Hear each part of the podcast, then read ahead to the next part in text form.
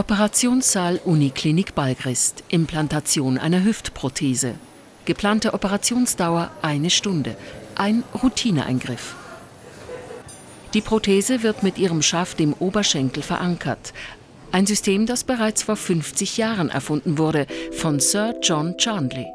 Der britische Orthopäde gilt als Vater der modernen Hüftprothese. Ein Schaft mit einem Gelenkkopf im Oberschenkel, eine Gelenkpfanne mit Kunststoff am Becken. Dieser Aufbau von 1962 ist bis heute Standard geblieben. Verändert hat sich vor allem die Operationstechnik. Die Balgrist-Chirurgen operieren durch eine erstaunlich kleine Öffnung. An dieser Stelle verletzen sie kaum Muskeln. Doch für die Prothese muss ein Teil des Oberschenkelknochens weg.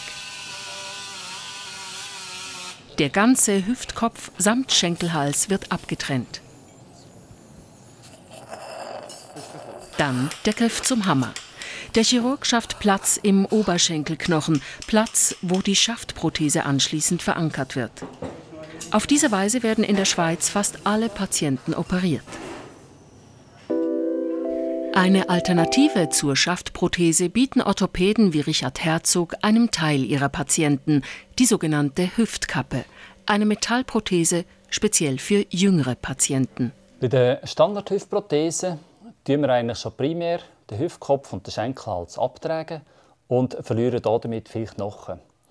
Wenn wir jetzt junge Patienten haben, die noch 30 Jahre leben, dann ist es wichtig, dass wir Knochen erhalten, weil das Implantat wird nicht ewig heben. Und bei dieser Hüftkappe sparen wir sehr viel Knochen. Dabei tun wir eigentlich nur den Kopf abdrehen und ihn überziehen mit einer Art wie einer Krone. Wenn man so ein System einmal wechseln will, dann kann man einfach den Schenkelhals trennen und kann an, Stelle, an dieser Stelle einen Schaft einsetzen. Guido Lang ist einer von diesen Patienten. Auf beiden Seiten wurden ihm Hüftkappen eingesetzt. Der Fitnessinstruktor litt wegen einer angeborenen Fehlstellung unter Arthrose. Die neuartigen Prothesen hat er seit sechs Jahren.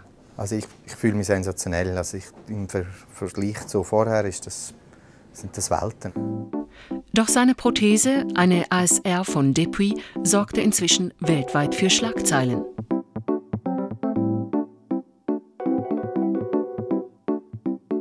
Der Grund? Auffallend viele Patienten mussten die Hüftkappen nach kurzer Zeit wieder entfernen lassen. Die Herstellerfirma Depuis zog die ASR-Prothesen zurück. In den USA droht nun eine Klagewelle. Das Problem?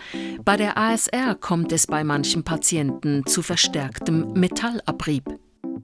Die kleinen Partikel gelangen ins umliegende Gewebe und können dort zu schmerzhaften Entzündungen und einer Lockerung der Prothese führen. Chefarzt Herzog setzte die ASR-Hüftkappe an seiner Klinik bei 185 Patienten ein.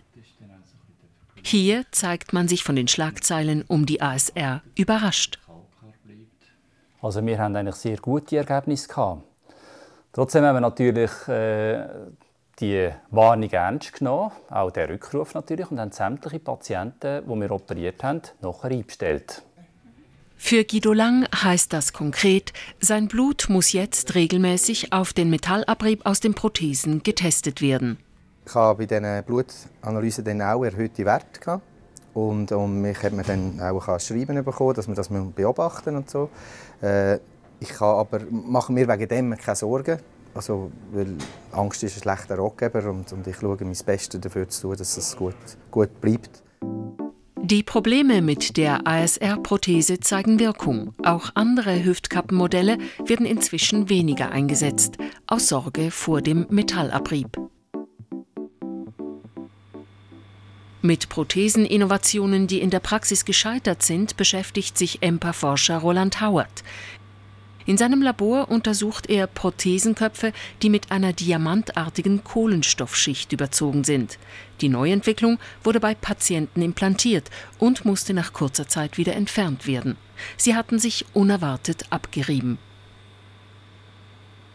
Diamantartige Kohlenstoff ist eigentlich ein Material, das in Automotoren in Milliarden von Zyklen hat. Das ist, was ein Mensch in tausend Jahren läuft. Und da hat man natürlich probiert, das in den Körper reinzutun, weil das ja das noch viel länger haben.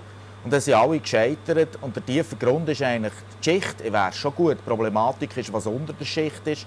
Das sind Grenzflächen und Zwischenschichten. Und die sind zum Teil korrodiert wegen Spannungsrisskorrosion, Spaltkorrosion.